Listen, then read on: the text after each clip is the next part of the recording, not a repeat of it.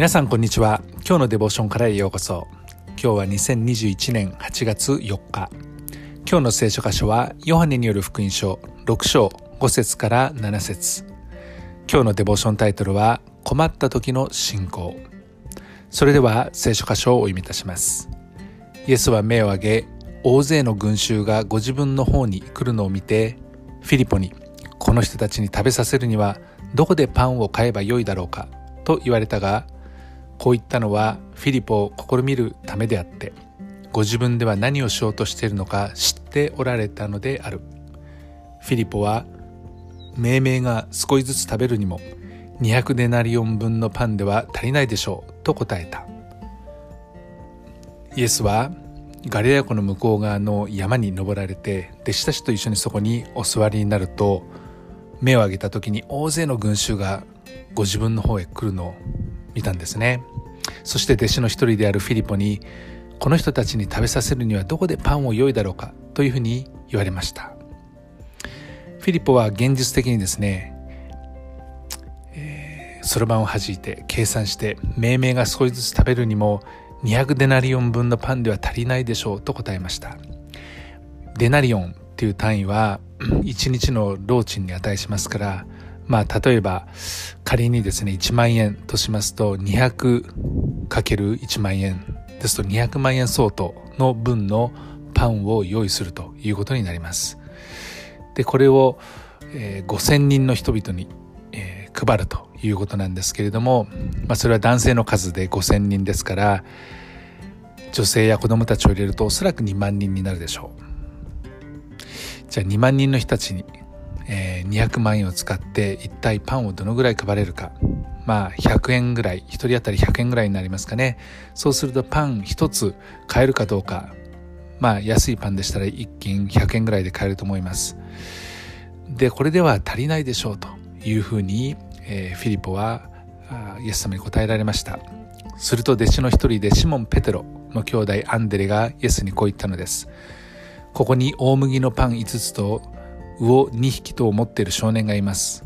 けれどもこんなに大勢の人では何の役にも立たないでしょう。するとですねイエスはこのように言われました。では人々を座らせなさい。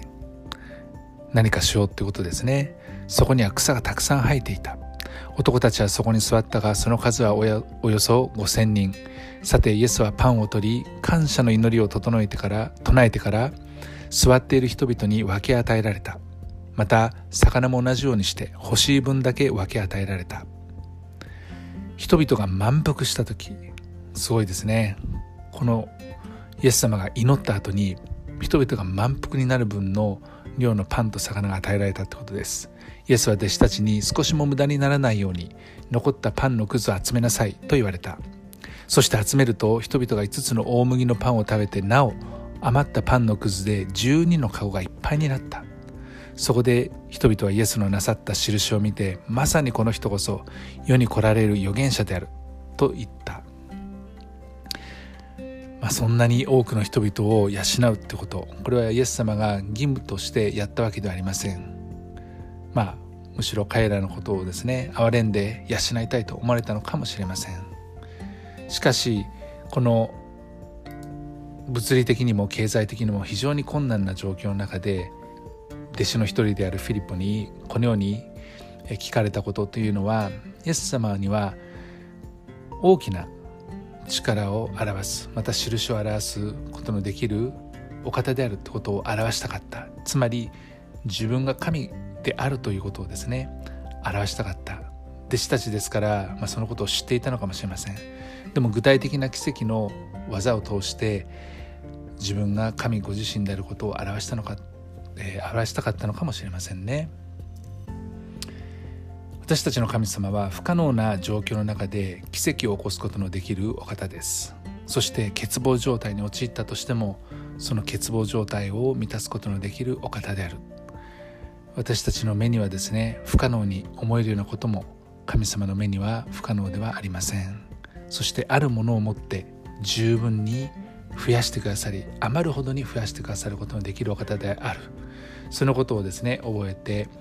えー、今日もこの方を信頼して、えー、本当に困ってしまった時、えー、困った時の神頼みってことではなくて困った時も困ってない時もどうぞ信仰を持って歩んでいかれることをお勧めします。愛する天の父様あなたは御子イエスを私たちのもとに使わせてくださいました。イエス・キリストはあなたの御子です。私たちが奇跡を見なくてもあなたを信じることができるようなそのような信仰をお与えください主イエス・キリストの皆によってアーメン今日も皆さんの歩みの上に神様の豊かな祝福がありますように。